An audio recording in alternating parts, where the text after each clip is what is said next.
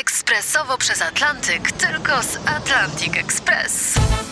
Z nami wyślesz co chcesz, kiedy chcesz, do kogo chcesz i to o 40% taniej. W Atlantic Express wysyłamy wszystko. 1 800 775 7363. Mienie przesiedleńcze, kontenery, paczki do Europy.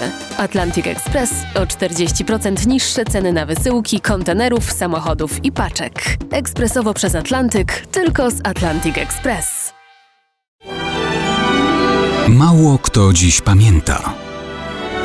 Datownik historyczny prezentuje Maciej Korkuć.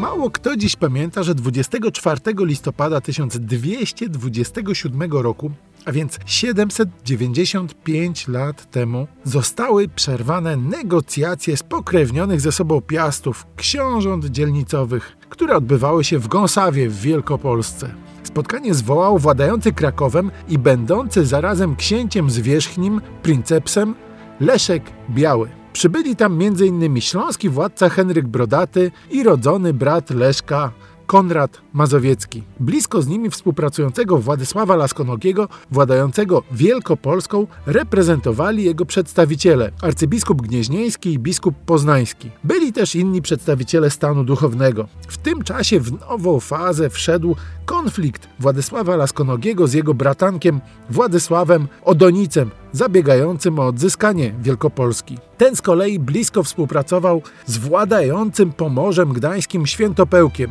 I to ten ostatni, ów Świętopełk, narobił krwawego zamieszania. Z czyjej inspiracji działał, to jest przedmiotem domysłów, ale że to on był głównym spiritus movens wydarzeń, raczej nie ma wątpliwości. Światopełk dążył do samodzielności na Pomorzu. Nie podobały mu się wspólne uzgodnienia piastów. Nasłał więc na uczestników obrad zbrojny oddział i ten 24 listopada skoro świt wtargnął do komnat Henryka Brodatego. Ten zaskoczony w łóżku przeżył tylko cudem. Został ciężko ranny, bo własnym ciałem zasłonił go rycerz Peregryn z Wisenburga.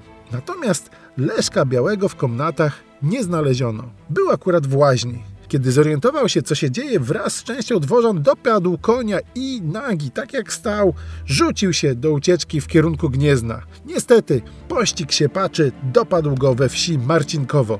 Tam władca krakowski został z zimną krwią zamordowany. Wraz z jego śmiercią do grobu poszła również zasada pryncypatu, czyli zwierzchności krakowskiego władcy nad pozostałymi książętami piastowskimi. I w ten sposób Testament Bolesława Krzywoustego, czyli dziadka Leszka Białego, wylądował na śmietniku historii.